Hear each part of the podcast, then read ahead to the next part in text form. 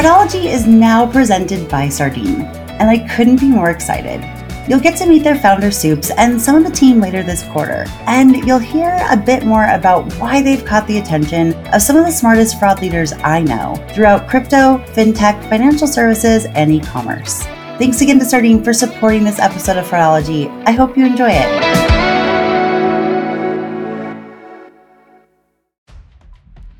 Welcome to this week's Thursday episode of the Fraudology podcast, where we dive into the science and study of online fraud from the perspective of an e commerce fraud fighter.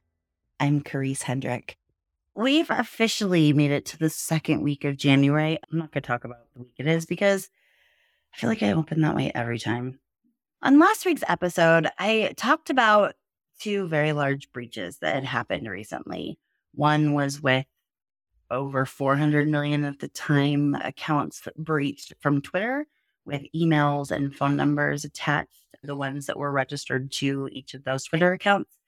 And the other one was much scarier to me, and that is the LastPass breach. It was the third headline about a data breach at LastPass over the last several months. And so I think maybe some people had fatigue on that, but really it was the most important. And that was that they discovered that security researchers and LastPass did disclose it amid the fog of the holiday time and that middle time between Christmas and New Year's, especially in the US, it's very quiet then. They did announce that it was a lot worse than they thought. And we learned from that news that potentially millions of consumers' password vaults can be obtained through what was uh, what was taken in the data breach and what was exposed. That means it's not just one password that fraudsters can hope that consumers are reusing or a handful of passwords that they're hoping that they can reuse or they can figure out, okay, it's always around the same name and similar numbers and have a starting point to guess or use a password cracker or phishing, all the methods to get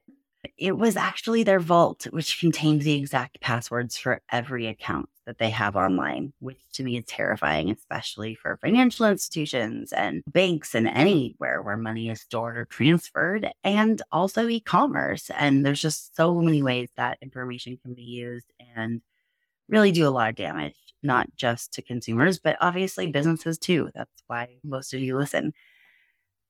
And so uh, I don't know. There was a little bit of LinkedIn chatter around both of those breaches. However, I didn't really see much about the last LastPass breach, which I thought was really interesting. There were a handful of posts that I saw, and I don't see everything on LinkedIn, though that is my only social media that I use on a regular basis these days. Maybe that makes me old and boring, but I'll own it. But I saw a few about Twitter, and there was one in particular that really caught my attention. And it made me realize that maybe we mm. aren't all on the same page. Maybe this is something that we need to talk about. Maybe this is worth a podcast episode. On today's episode, I'm going to answer the question Do data breaches actually turn into fraud?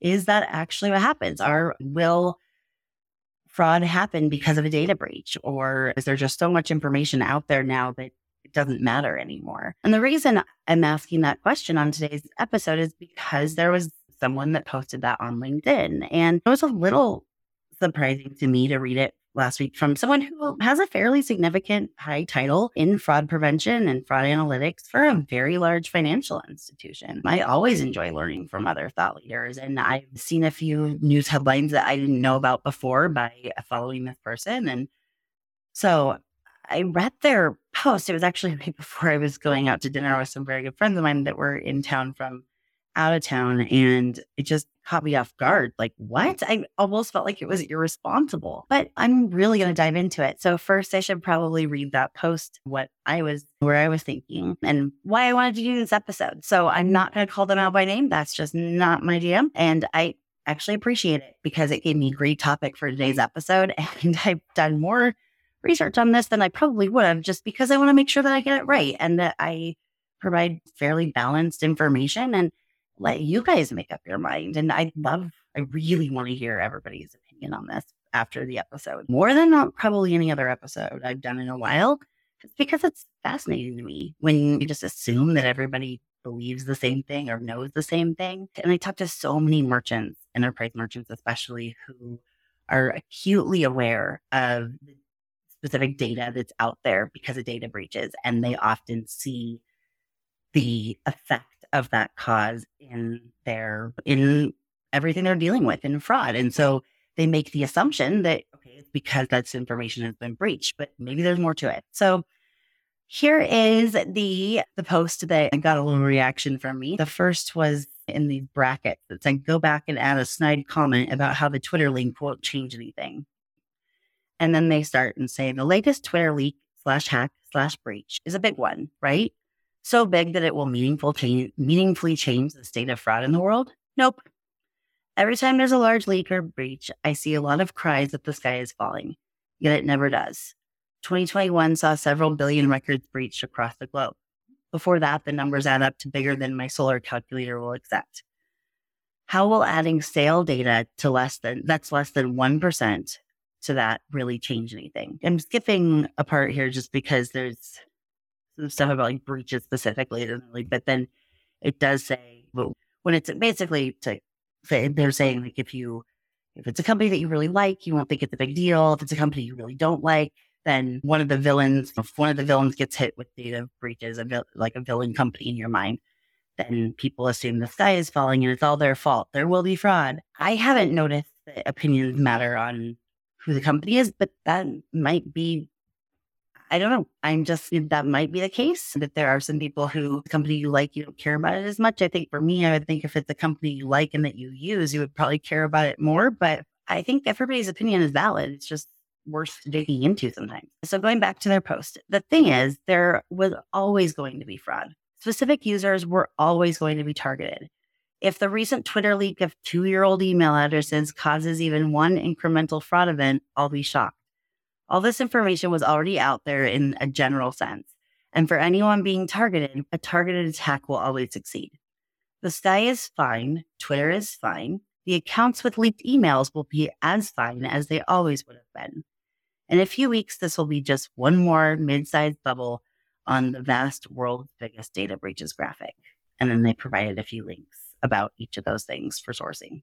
And I do agree that maybe this isn't the biggest. I actually think the last LastPass one is probably going to impact a lot more change in fraud than Twitter will. But every time there's a data breach, I think that there's an issue. The way I responded, like I said, I was on my way to dinner, so I was a little like, I have so much more to add to this now, but just to give you full picture, I said, I respectfully disagree. And I agree with you that there's a lot of data out there already, but that doesn't mean that every single piece of every single consumer's data is or was already available to every single person or group that has the will and know how to monetize that data. Especially in 2023, when we've seen a drastic increase in the number of people committing online fraud since they discovered Telegram groups and cut their teeth on PPP and unemployment fraud. I believe that specific data breaches still have consequences within the online fraud industry and in some cases, national security. Number one, some breaches are or were state sponsored. The data will be mined to identify any targets within government or big businesses to exploit or compromise. In at least one of those cases, we saw fraudsters placing online orders to government employees to verify the physical address information was correct. I believe I talked about that on an episode last year, maybe a year and a half ago now, because I remember who gave me that information or, or, the case that it was related to. But essentially, uh, if a fraudster had an address to someone they wanted to verify that they lived there, one way to do it would be to order an item to be sent to their house. Then they're the ones who are getting the confirmation email that it was delivered because they set up their own email address.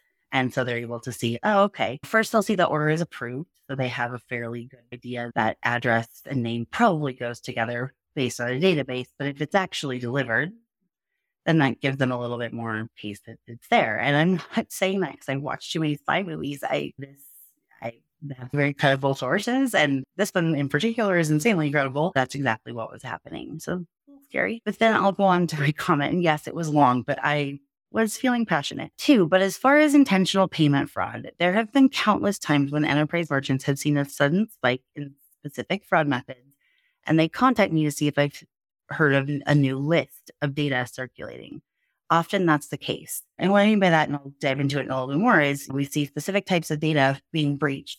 And then within weeks or months, oh, now we're seeing that data the type of fraud that correlates with that type of data being used is being used in that way. And there are other sources that can help merchants or banks verify that information was indeed compromised through a breach. There's a few different sources actually, whether it's through a paid dark web intelligence company, a crime intelligence company that mines those things, or through going to haveibeenpwned.com. You can find out if that information has been done. Now, obviously, banks and merchants can't do that on every single order that they that goes through their system on a manual basis, but that's why those those vendors exist and why some companies rely on them. Did put an asterisk there that it's really important to know what the company's data sources are when you're talking to companies like that, because not all public information on dark web and compromised breach information is actually valuable. And there are some that have access to more things that aren't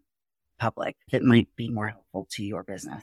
But just putting that asterisk there. Okay, so I'm sorry, I'm still reading my response. New types of data exposed equals new methods of fraud, whether that's ATO, phishing scams to gain credentials or deploy one time password bots, identity theft, patchworking legitimate data to create synthetic accounts to open new deposit accounts for check fraud, P2P fraud, etc. Peer to peer fraud is P2P fraud. And different groups will obtain different groupings of data from various data breaches. I hosted my biweekly call with 20 plus enterprise retailers today, and two the two latest data breaches, Twitter and LastPass, were topics of conversation. Why?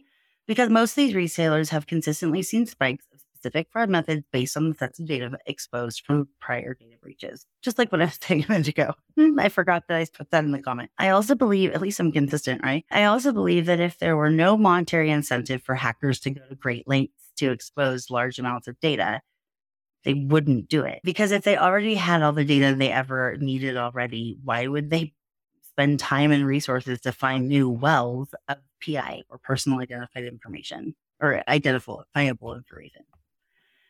And I said, I hope that you're not suggesting that we as an industry, I hope you're not suggesting that we as an industry should become apathetic to data security. I'll never shrug my shoulders whenever millions of PI are released into the wild, because from my viewpoint, they still lead to a lot of fraud related consequences for merchants, banks, and crypto companies. So that was my opinion, and really is my opinion still, that they why if it wasn't valuable, why would it keep happening? As well as there's not one core database of every single breached information for fraudsters. And if there are, not all of them have access to it. And also, the more new types of fraud methods that people discover, the more the more different data sets they need. I'll use the example. I was going to use it later on in this conversation, but account takeovers weren't a big thing at all prior to around 2012, 2013. I think they were in the banking world, so I apologize for that, but they really weren't in e commerce or marketplaces or other things. Because after the breach in Target, especially, and Home Depot, and I guess that was a year or two later, but right around then. It was 2013. And I only remember that because of where I was working at the time. We started to see that credit card numbers didn't have as much value to thieves because they change and they can change quickly. And a point of compromise can be identified and issuing banks can cancel those cards proactively. Also, they change. Now, granted, I do actually know that there's even one very large bank right now that many cardholders are having issues where their cards are being compromised. The first one's compromised, then the new reissued one is compromised before they can even use it. And then the next one is, I was actually going to talk about that this week, but I'll talk about that next week or in the week after about why that can happen and why card numbers can be discovered. And there's a few different ways that can happen. So I think it might be interesting to dive into. But basically, they realized, oh, we can get a lot more bang for our buck, or we can monetize a lot more. It's a lot less hassle or effort if we just compromise, if we just asked hackers or demand or whatever, there was more demand in the market for data from data breaches that had username and password, knowing that most consumers reuse their passwords, especially back then. And that was really when we saw account takeover. But it wasn't until the data that was being breached changed.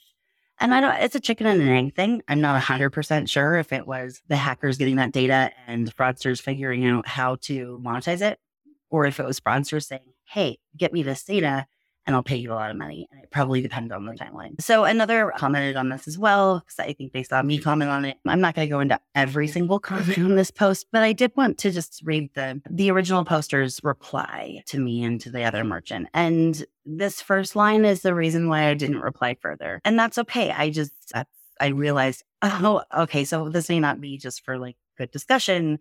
Might be for something else. And that's okay. We all are on LinkedIn for different reasons. But they replied, I thought this one might get some bites. I want to preface, preface this by saying that I genuinely appreciate the disagreement. More than any of my own opinions, I'm driven by a desire to get to fraud truths that have yet to be uncovered, and I'm happy to admit having been on the wrong side of any as we get to answers. It's probably worth mentioning that I also don't believe that there's an explosion of fraud. Fraud risk is a measure of fraud volume over valid volume, and fraud reports rarely measure that raw volume alone is a misleading number. But to the merchant's point, if your strategy relies on an operational team um, in any way, then you're constantly at risk of being underwater as your company sales go up, even if your actual risk has gone down. Part of why I moved into purely fraud products after so long running a full operations strategy product and analysis organization as a merchant is because I believe I see a better way a way that isn't volume or breach sensitive. Could I be mm-hmm. wrong? Sure. But I believe that the idea enough, I believe in the idea enough that I want to give it a shot. I see so many merchants saddled with those limitations, and I think I can help. As far as the breach impact to fraud, I've done several large scale analysis projects across multiple breaches and fraud trends and have yet to see a measurable impact, and certainly not immediately following a breach. I haven't seen any analysis on the other side of that view, only anecdotal accounts. Our industry is way overdue for a full, deep analysis of these tenants, challenging many of them in another area where I could be off track, but I devour fraud data and reports, and I have yet to see anything even attempting to accurately quantify those concepts. Okay, so that's all that. And this is not me like trying to blast anyone. I just, I thought, okay, this is genuine conversation. This is a question.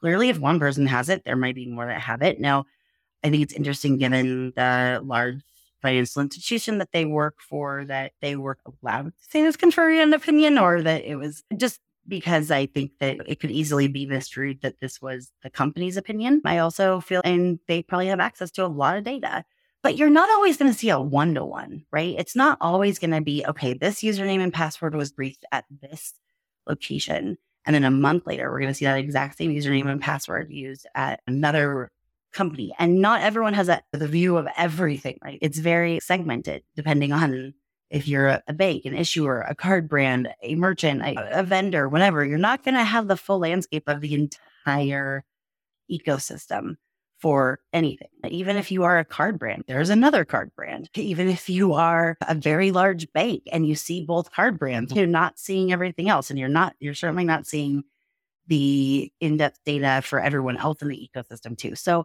we're not ever going to get to a one to one where, okay, that's exactly it. But I do believe that, and I mm. know that there's a lot of data from breaches that are Frankenstein together.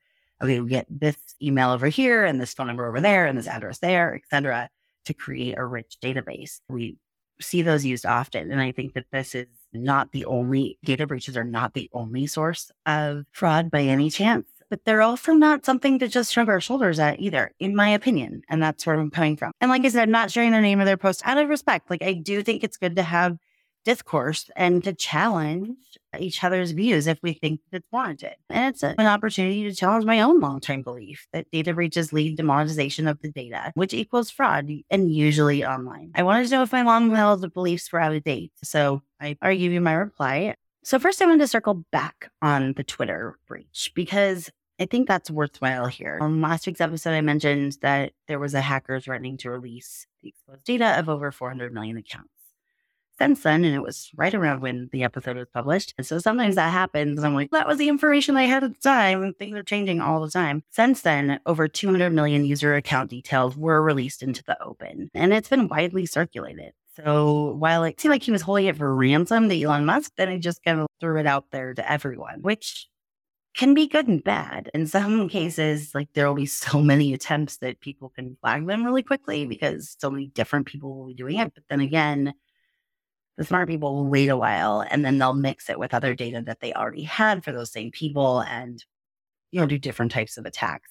Unfortunately, we will probably see some of these Twitter users targeted for different types of fraud on different types of websites and banks and others for a while. I do think that that's true if their information wasn't already out there. And I'm going to get to that because I found some really interesting data about this Twitter breach in particular that will actually help provide data to the person who posted this, who said they've never seen any anything more than anecdotal data about how much new information is out there or what's actually happening. They got the information, like I said last week, from June 21st to January 2022, or sorry, June 2021 to January 2022. And there was a bug on Twitter's API that allowed those with API access to submit one piece of account information, like an email address, and then they'd receive any associated account information.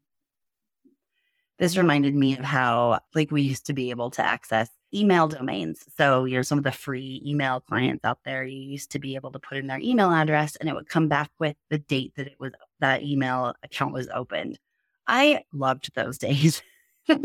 now the closest you can get is the last seen, which is still helpful, but not the same as hearing from the email company itself that this is the date that they opened their account.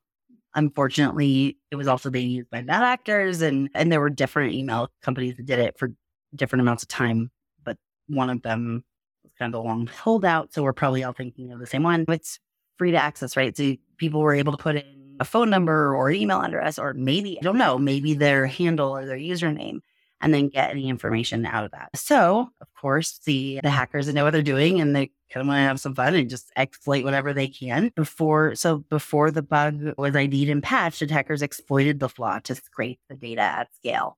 So that was how they got the 400 million accounts. There weren't passwords or DMs, private messages, but it did expose the connections between Twitter accounts. So if someone has an account under their name, but then they have another one in a pseudonym, or for instance, what long ago when I was on the other podcast, we started a Twitter account. I don't even know if we tweeted on it, but if I had my own Twitter account and then it was linked to that one in the background, Twitter might show, oh, Karisa Hendrick has the online broadcast to Twitter. And then if we were trying to be anonymous behind that, you would then know who was linked to it. So that was concerning because they're often pseudonymous, which I'd never actually heard that word before. I think I'm saying it right. Pseudon, which means anonymous using a pseudonym. That's those are words I know more. Along with their email address and phone numbers, there are links to them. So this can potentially identify true identity of users. And so yeah, the previous breach of 5.4 million users that got bigger headlines last summer did contain phone numbers and emails, but this larger database seems to only contain the email addresses and not phone numbers.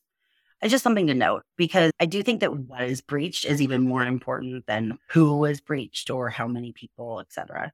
So, how valuable is that information? How can it be monetized?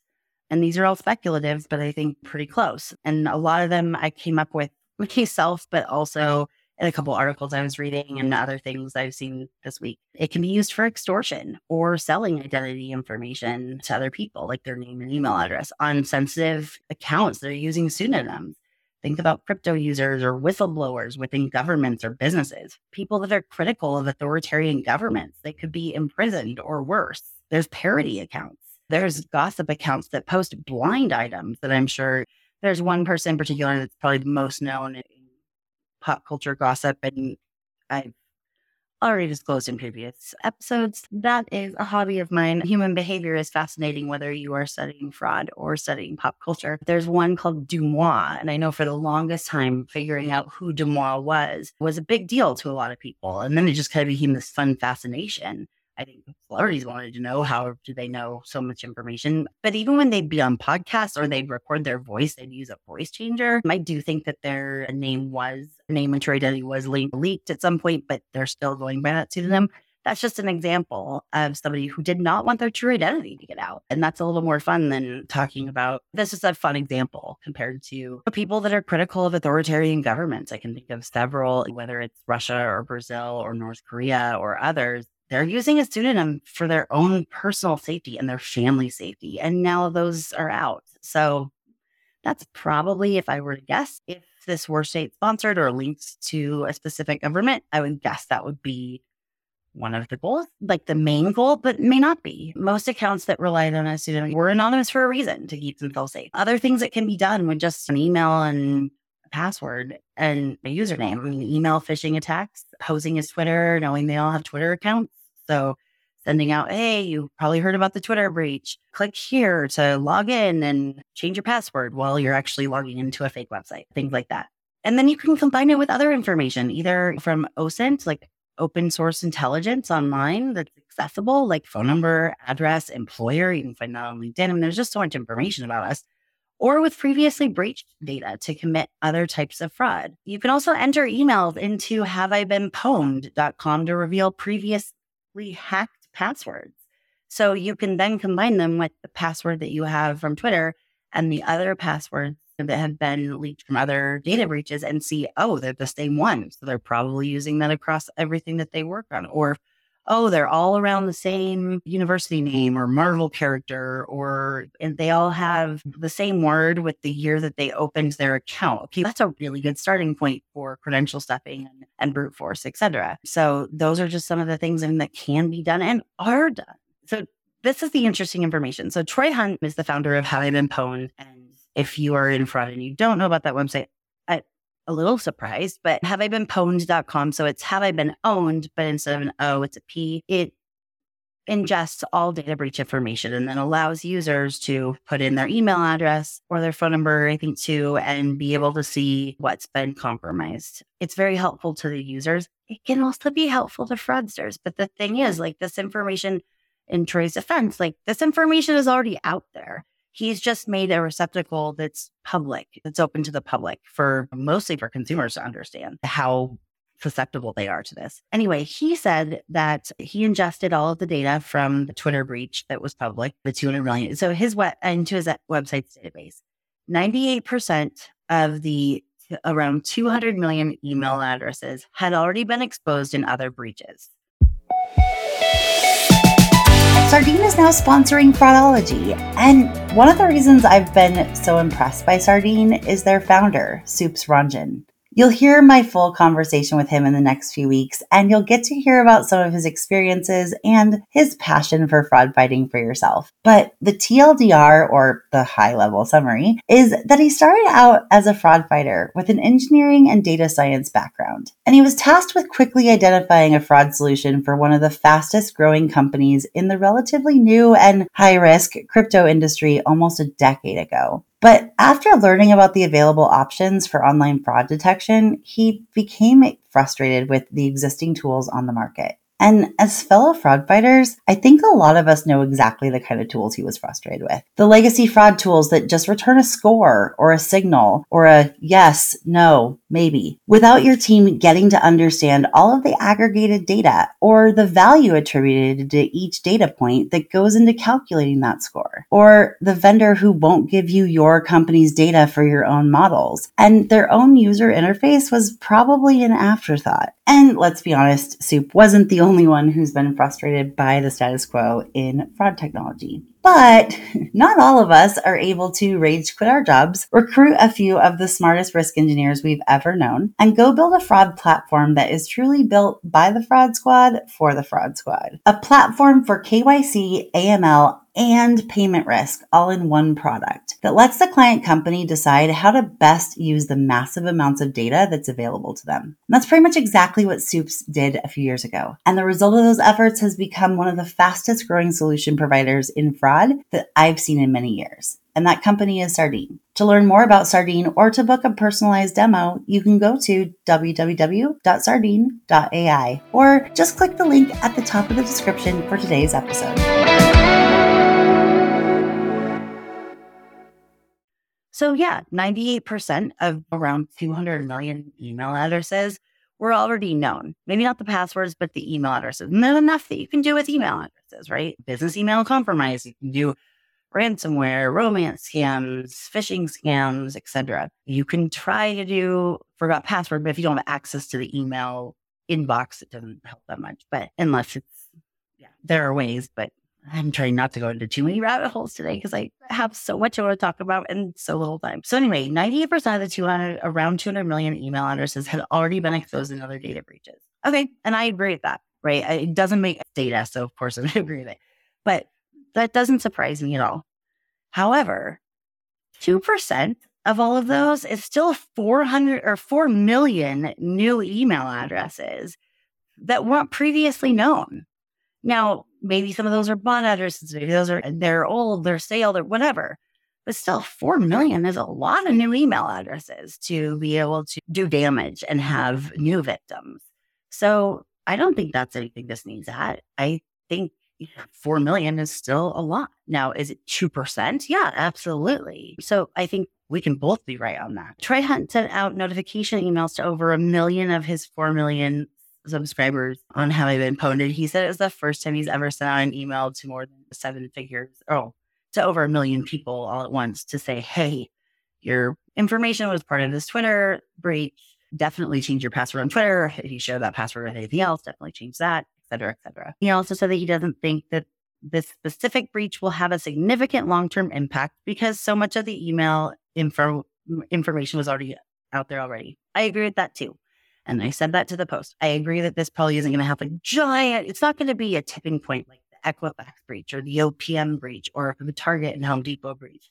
Like those we remember because uh, either they were so large or because it was new information that was breached and it led to whole new types of fraud. I don't think that's that Twitter's that. Now, do I think that LastPass might be? Yeah, I think only time will tell for a lot of reasons. It depends on who got access to it, how they're going to disseminate it, how they want to monetize it, etc. How they easily they can get access to those vaults. But those are all I am concerned that one could be one of those cornerstone breaches. But too early to tell. But he said that the bigger concern than the fraud piece, and I agree, is that it will de anonymize people who wanted to maintain their privacy. And that's an exact quote from him, especially those who did this to maintain their safety. So I'm concerned about that as well. While that may not be a fraud impact or a payment fraud or a online abuse issue, it still can be concerning and really highlights just the importance of keeping your consumers' data safe. I know that is more your cybersecurity department's function, but it still can be important. And it also impacts customer trust. Now, I will say, unfortunately, Twitter's customer trust was already on the brink for so many other reasons, one of which I had an episode about in late November, I think, when they got a new CEO and all that followed there. But especially the fact that they no longer really have a trust and safety department and that I knew in trust and safety and in payments has left, as well as their chief trust and safety officer. I think customer trust was already an issue, but that definitely can impact when you already have your customers' trust for sure. So, diving into a couple more of the points from my perspective of why I still think the data breaches matter to online fraud and to the online fraud industry. The first one is that not all data for every consumer in the US or the world is out there and available. Not all fraudsters or fraud organizations have access to all of the data and information that's been exposed. A lot of it, but not all of it. And some of them are still a lot of the new stuff is being sold underground in private private dark web forums or some Telegram private chats as well and Discord as well. And they are those are the fresh data, right? That's the fresh information. I did think it was interesting, and I meant to point out earlier, but something that the original poster on LinkedIn said about two year old emails, email addresses. I guess I was really confused by that because I've had one of my email addresses for 16, 17 years. And I've had the other one for eight. And especially if you've worked for the same employer for a long time, you're going to have that for as long. I'm guessing that your email address hasn't changed. So I'm trying to look for that line really fast just to say it again. Specific users were always going to be targeted. If the recent Twitter leak of two year old email addresses causes even one incremental fraud event, I'll be shocked. I was like, gosh, two year old. I think it's more like 10 or 11. And now they have so many accounts linked to them that they probably forgot about most of them. That would be my case for sure, I think. So I just found that interesting. I was like, do people really change their email addresses every two years? Is that, I think it's important to change your password every six months if you can, but I'll take two years. I'll take any amount of time if somebody changes their password on a regular basis. But emails, I don't know. It was just interesting to me. I was like, I don't know. I think there's a lot Uh, people that have had email addresses for a very long time. But I that would be interesting to me if that's something that people do on a regular basis. Now, maybe the percentage of people in fraud that do that is probably different than others. There's one fraud fighter in particular, and I know he listens to this often, but so he'll know who I'm talking about. But he changes his phone number every six months because he doesn't want fraudsters to get it. And I'm like, what? But every time you text me and say, hey, this is blah, I don't know it's you. So now when he does it, he like says something that only I would know or that only he would know about me, right? Hey, is your daughter still interested in going into X field? Or hey, is your dog still doing this? Whatever it is. Because he knows I'll be skeptical, but that is a lit to me. It's quite but also I'm like, how would fraudsters get your phone number? But he also does a little bit more, a little more risky fraud investigations and sometimes has to go not undercover, but I don't know. It's a little bit more intense than just payments. So maybe that's why. But I don't think a lot of people do that. But more importantly, different data sets allow for different types of fraud. And I mentioned that earlier.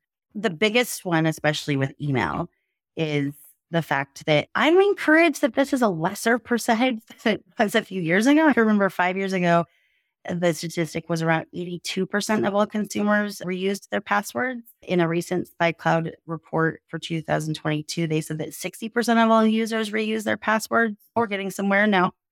Granted, there's a lot of them that use password managers, which I'm a big fan of, except for the fact that not if they get breached and the information within that breach is accessible. It's one thing if they get breached, but all the passwords are ha- are encrypted and all insulted and all those things, and they're very secure and they can't get into the vault. But LastPass was a little different from everything I read from security experts. If you get the email password combination, obviously account takeovers on any platform that anyone uses online is going to be rampant. Account takeovers on banking, e commerce, email clients, crypto, so many things. Because again, 60% reuse their passwords. And even more than that, and I don't know this percentage, but even more of them use similar passwords that are guessable, right? Their kids' names, their mom's birthday, something. I was guilty of that too. And for the first several years I was on the internet because there wasn't such thing as account takeovers. So even though I was in fraud, it was like, oh, I'll just use the same one because it's easy. There's a lot of security people, experts that are saying now that your passwords are much safer in a written down somewhere in your house than they are anywhere else. And I subscribe to that in some cases. It depends on how many people have access to your house. It depends on so many other things, but maybe the case for some people. And if they gain access to somebody's email inbox, it's even worse, right? Multi factor authentication, they can delete confirmation emails. They can say that they forgot a password at a company if they don't have the password. If they're the passwords that they have for that user aren't working, then they can just say, oh, request, I forgot my password they send a one time password to the email, the fraudster has access to the email inbox. So they do that. We see that quite a bit. Even if people just get phone numbers, there's phishing via SMS, via text message, right? All these texts where, hey, David, are we still golfing at 10? And they're hoping that you write back and go, hey, this isn't David, sorry. And then you strike up a conversation. I know that's very common for pig butchering scams, which are really these very rapid rising crypto scams that are impacting consumers. And I plan to have one of the biggest experts on that topic join me soon on a Tuesday episode of Fraudology in the next month or two. So we'll talk more about that. But that one is huge. I mean, they just need a phone number, right? We don't really have phone books anymore. So even though you're like, okay, most phone numbers are out there, they can guess, it doesn't, that depends, right? But in those cases, they're casting a wide net. But there's others that can do spam and scam calls and there's just a lot of things you can do with a phone number. You can do a SIM swap if you have a little bit more information about the person. You can put the phone number into reverse lookup and you can get their name and their address and everything else, right? Those are things I mean by OSINT, like open source intelligence, things you can get on the web. It's, you know, so easy to find the other pieces of data for that. Email addresses alone are great for phishing emails, business email compromise, ransomware, even just a mailing address. And this is something I learned from Brett Johnson, my former podcast partner for the online broadcast. He was saying that just even a mailing address from junk mail, and I totally believe him and I've seen it now since, but this surprised me when he shared it five or six years ago when we first met, that even just stealing someone's junk mail can be enough of a starting point to steal their identity. I know. I used to always cut out my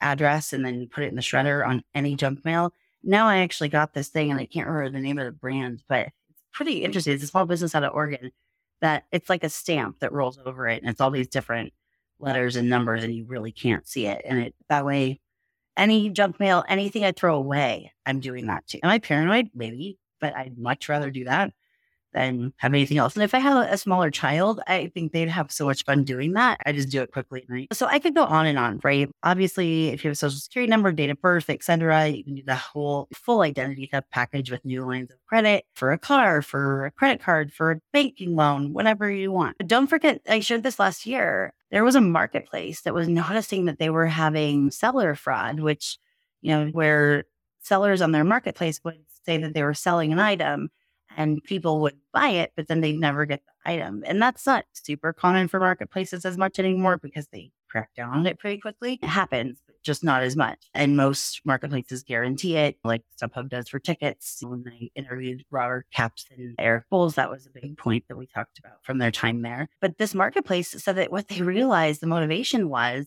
is everyone who said, Hey, I didn't get my item, but I did have somebody open in like a buy now, pay later account in my name.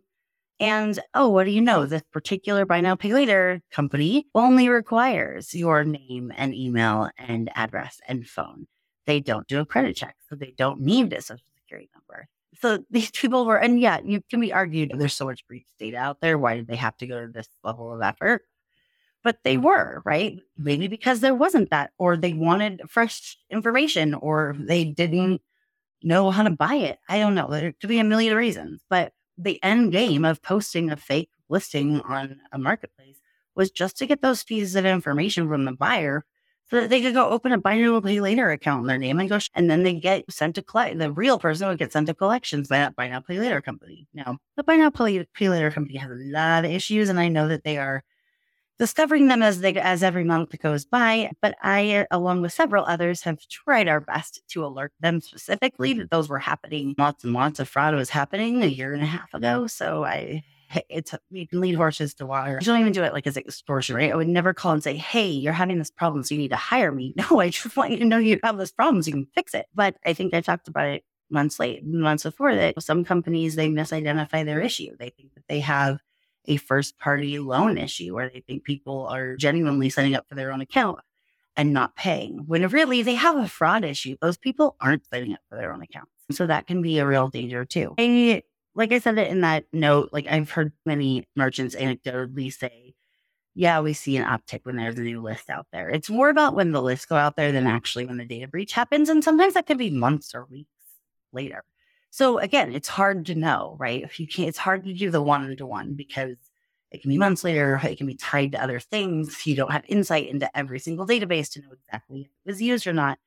Really, the only thing we can look at to even know as a consumer if you had your information used for fraud. And this is something that Marianne brought up on this past Tuesday's episode when we talked about Marianne Miller brought up uh, when we talked about New Year's predictions on Tuesday. And that is that there's really no consumer notification company for anything beyond credit lines, right? If somebody opens up an account for a peer to peer money transfer company in your name, you may never know it. Somebody opens up an a, account with an e commerce company or a fintech or any company that doesn't hit your credit report, you may not know it unless they're using your method of payment. But there's so many other types of fraud that don't use those things, but they're still using your information. So, you know, as a whole, like the other thing is that I find interesting is what where the data is coming from. So what type of company is it? What data do they have, right? What data does that company collect, as well as what data, more importantly, what data the hacker got access to? That's going to tell you, it's going to give you a pretty good idea of what type of fraud you should expect to see in the next few months ish. And then, but also where the com- who the company is, right? What's their customer mm-hmm. demographic? Is it younger? Is it older? Is it you can then guess a lot of other things. Are they mostly for affluent customers? Is it high end luxury items? Is it lower priced? It just there's a lot of things that that that are important and they matter towards the value of the data as well as how much will be monetized and really what how much they can get out of it. How much juice they can squeeze out of the orange, so to speak. Are they internet savvy? Do they have a lot of internet history? Are these consumers that don't overlap with previous data breaches? Is this a, a group of people that may not have been in the Twitter breach or any other breach that we could list for years? Wow, that's a pretty good list. So that depends the value of the list, but it also depends on the value of the monetization and how much, like I said, how much they can get out of consumers or businesses or banks. They don't care and they will cross pollinate all the time. Okay, so as I wrap up, here's a few things I just want to share. I did try to find some data. I couldn't have spent over an hour doing this, so I, I just couldn't spend any more time. I'm sure there's other pieces of data out there, and that's one reason why I'd love to hear from you. I'm happy to do a part two on this if this is something that anyone has contrary thoughts to me, as well as anything else to back up why you think that data breaches do have a huge impact on online fraud or that they don't. But in 2021, there were more than 4,100 data breaches with around 22 billion records exposed, according to the 2021 year end report of data breach. It was called the Data Breach Quick View by Flashpoint. I always like to give credit where credit is due. Why would 4,000 or why would 4,100 data breaches still happen in 2021 if there wasn't a need or a demand for a supply of data. But they said that names and social security numbers were most targeted, again, because they can lead to the most liquidation or most monetization at the end. There's so many different things that can be done with that. And payment card data was least attractive. It was only included in 3% of reported breaches. And I believe that for so many reasons. One, because of PCI and other payment security initiatives. I was just at the dentist the other day and dental hygienist asked what I did. And I was going to take a deep breath because it's not a simple thing. I'm a nurse or I'm a teacher. I told her I was in online fraud prevention, like identity theft and stolen cards. And she said, Oh, then you're who I need to talk to. And I'm like, she's had a fair amount of fraud on her cards recently, three different cards reissued. And so I gave her a few pointers about why that might be and to look at her statements and see if she was going to the same gas station or the same grocery store or the same something else. But what she first said was, but I didn't even link it to any accounts online. So I don't know how it was, how my bank, how my credit card number was stolen. And that's such a big misconception. And it drives me crazy sometimes when, like, no, the majority of hacks and breaches actually come from like card present P- POS software that just shoots all that information and copies it off to a fraudster. But I, again, trying so hard not to go down rabbit holes, but this is such a big topic. SpyCloud's 2020, 20, 2022 annual identity exposure report Sorry, that was a lot of words to say at once. They so this was from 2021 data because I don't think I didn't see a 2023 report yet, and that makes sense. It just started, but they said that 70% of all users were exposed in 2021 breaches. Oh, sorry. So 70% of all of the users that were exposed. So all of, of all the people that had their data stolen in 2021 through all the data breaches, 75% of those user of those passwords were ones that had already previously been compromised in previous breaches. So if you had your Hulu or your Yahoo accounts exposed with your password to those companies and using those because those happened and they're in the headlines and I'm not throwing anyone under the bus any more than a simple Google search could do. If you had your email and password leaked in that breach, and then you still were using that password for that account or other accounts, that's what part of the 70% is. I'm grateful that the password manager I use told me that. And I think a lot of them are starting to because 70% is a really high number of people who have had their password already exposed. But that also does give this original poster a point, right? Yeah, that data is out there. Does it mean that it's out there in the exact same hands as it was before? Probably not. But that's dangerous. That oh, I wish we had more consumer education on this, but I can't clone myself. I, I, there's times I really wish I could just volunteer all my time to just do that. Not just what they need to do, but the why is the most important. This one also scared me for the US. 60% of the users who had their data exposed that had .gov .gov email addresses were also reusing passwords that had been exposed in previous breaches. That should be flagged for sure. I really hope that they're not using that for any of their government access, whether it's email or anything else. But still, that can lead to a lot of things from a security point of view that, especially these days, we do need to be conscious of because it's all moving digitally and online. 1.7 million of the accounts that were exposed that SpyCloud looked at in this study had 2021 in the password. So it's just the same word every year, but they just changed the thing. Here's the one I, oh my gosh, the number one reused password is still, drumroll, password. Come on, people, educate your friends and family. We can't do it all ourselves. And unfortunately or fortunately, because you're so busy protecting your company and your bank and everything else. Like we just we don't have time. And unfortunately for consumers, there's not one group. There's a few smaller groups. AARP does a great job. Wizer, W I Z E R, does a great job at free security training, and they're doing some great jobs on TikTok and others to create really fun and fascinating information. But still, like the fact that we're still right, password still number one password. This shows that these are your customers' accounts. And I know that I, I want to say, yeah, I think that this is something I talked about on my last episode of 2022 with Gil. And if not, it might have been on last week's. I'm sorry, my brain is scrambled a bit. But I think it was also on last week's where I think it's really important for companies to start taking initiative and educating your customers in this way. Hey, we noticed that the password that you used for our site was already exposed in a data breach hey, we think whatever. Yeah, we do a lot behind the scenes and that's great. But I think that builds customer trust. Now, I understand your communications department and marketing is going to not be happy about it. But I think in 2022, that is a much different conversation than I tried to have with my communications team in 2010 or even 2012.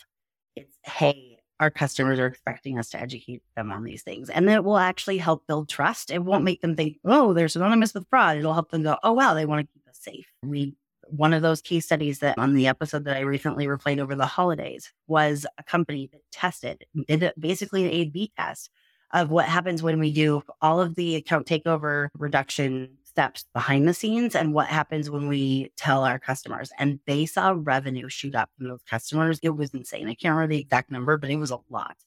So those customers were like, wow, they're looking out for us. That makes me trust them. And I, and trust equals money. So those are things that you can use to say, hey, it's time that we do this, not just to protect ourselves, but to protect our customers and to build trust, but mostly to protect yourself from account takeovers. And that can be the main goal. Ultimately, to answer the question, do all data breaches result in a lot of fraud right away? No, not usually, not anymore. Sometimes data is held onto or stored because there's a plethora of it. There's just too much data for some fraudsters, or sometimes it's sold months after it's exposed, especially when it's information that doesn't go stale. And obviously, passwords don't go stale if 70% are still reusing the ones that were breached already years before, or obviously your date of birth is never going to change. Your government ID number depends on your government, but at least in the US for social security numbers, it's really hard to change that. And then you have to change it with your employer and so many other places. It's really a pain. It shouldn't be, but it is. It should be, I guess that would add to more problems. But for the victims of identity theft that have just gotten their credit wrecked, that's where I say that. But it can also feed into a CRM, like a, custom, place where you can keep all your customers' data, like but for fraud, right? Or patchwork with other data. Another question is all online data a result of breached or is all online fraud a result of breached data? No, not always. So there's so many ways to get consumer info, right? From one-on-one targeting them to looking online to buying it for different groups. Different groups use and obtain their data in different ways. So it isn't as simple. It's not binary, right? It's like not one or the other it's really nuanced, just like everything else in fraud. I do, I think we can safely say that any new data breach can lead to online fraud. I don't think we can say it will never. I think we can say it can. And it's still important to keep an eye on the, it's still important to keep an eye on the sources that are being fed into those pipelines that will eventually be used to monetize your company. Is it the only place you need to keep an eye on? Do you need to freak out and say the world's ending every time there's a data breach? No, I agree in that way. But at the same time, it's it is one way that more fraud can be enabled. And the more different types of data and different types of fraud makes it more possible. I think I've probably said that 20 times today. So if you remember anything, remember that. So bringing it back to that original LinkedIn post that really got me thinking, obviously. I don't think either one of us is 100% right. I, and I didn't mean to have it sound like I 100% think that all data is going to be acted on in the next month and it's all new. No, it's very nuanced. But I, like I said, like with most things in anti fraud, like the answer is nuanced and it's with a lot of dependencies too.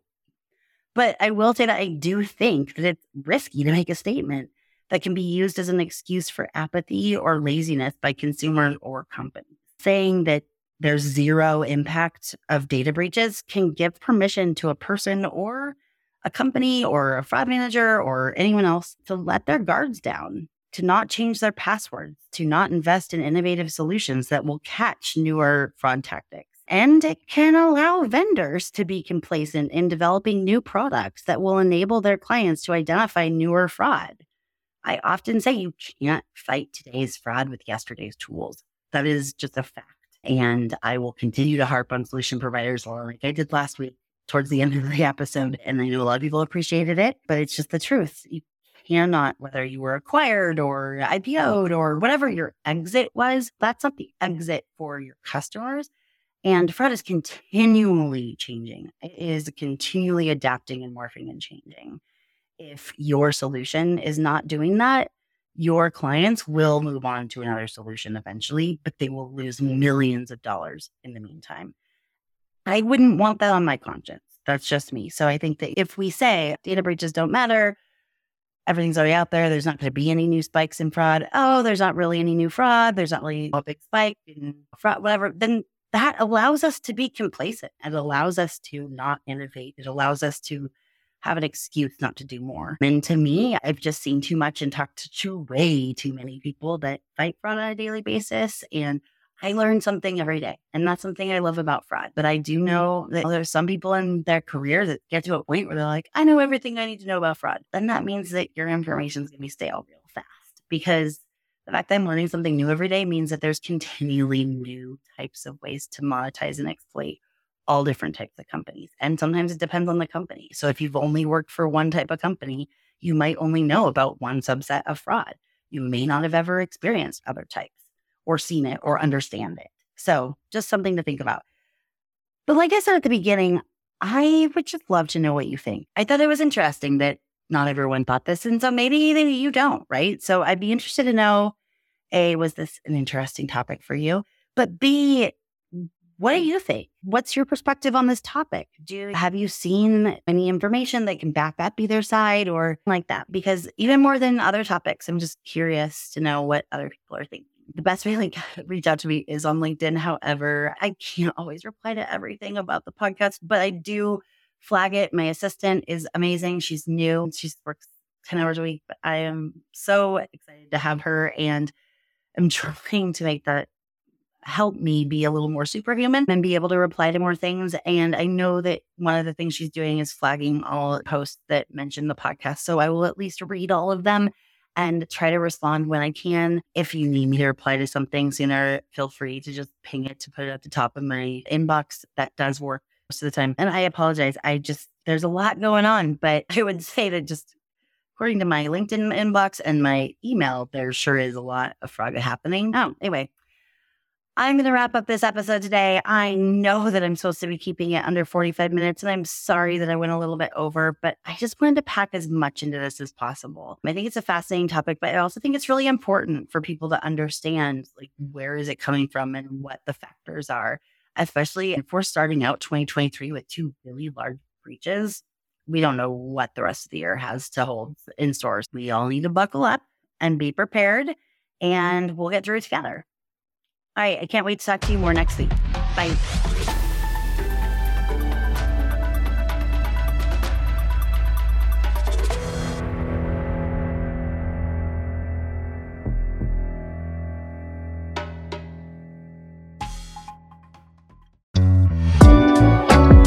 Again to Sardine for sponsoring this episode of Fraudology and for supporting information sharing and collaboration across the FraudFighter ecosystem. You can learn more about the team and their mission at Sardine via the link in today's episode description.